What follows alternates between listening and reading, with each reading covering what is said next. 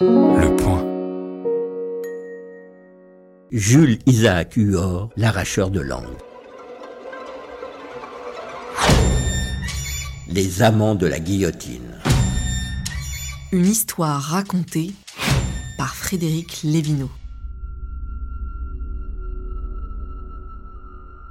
Jules-Isaac Huot est un enfant paresseux et sournois. À 14 ans, ses parents le placent comme apprenti chez un perruquier de Cognac. Mais ses chapardages finissent par le faire renvoyer. Il traîne dans la rue avec une bande de voyous. Qu'en faire ? À 18 ans, ses parents l'envoient à l'armée, espérant que l'uniforme l'assagira. Peine perdue. Il revient 5 ans plus tard, toujours aussi indiscipliné. Placé chez un coiffeur, il est rapidement fichu à la porte pour 2 vols. Heureusement que sa grand-mère rembourse le merlan. Cela évite une arrestation. Mais Jules-Isaac ne s'amende pas pour autant. Il tape souvent sa grand-mère qui, par faiblesse, ne lui refuse rien.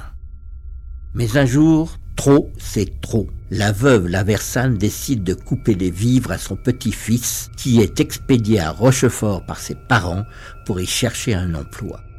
Jules-Isaac est fou de rage. Il se vengera. Il a son plan. Avant de partir, il rend visite à sa grand-mère, lui sortant le grand jeu du repenti.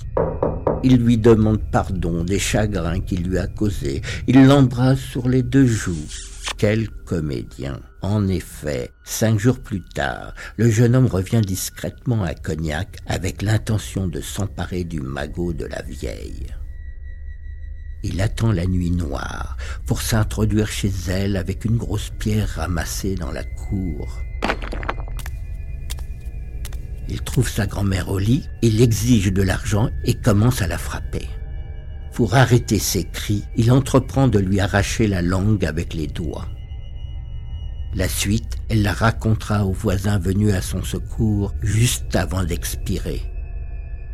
Me croyant morte à la suite de tant de coups, il a allumé la bougie, a pris dans la poche de ma robe la clé de mon secrétaire et a cherché l'argent qui se trouvait dans ce meuble. Il n'y avait que 3 francs et 50 centimes qu'il a emportés en se sauvant par les toits comme il était venu.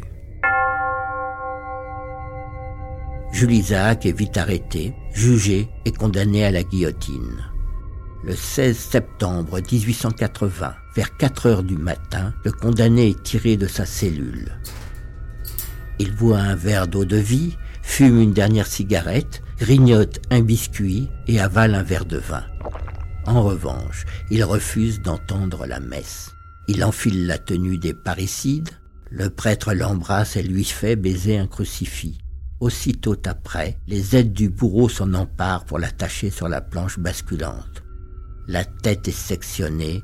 Au cours de l'autopsie, le cerveau de Huot est pesé 1382 grammes, un poids parfaitement normal.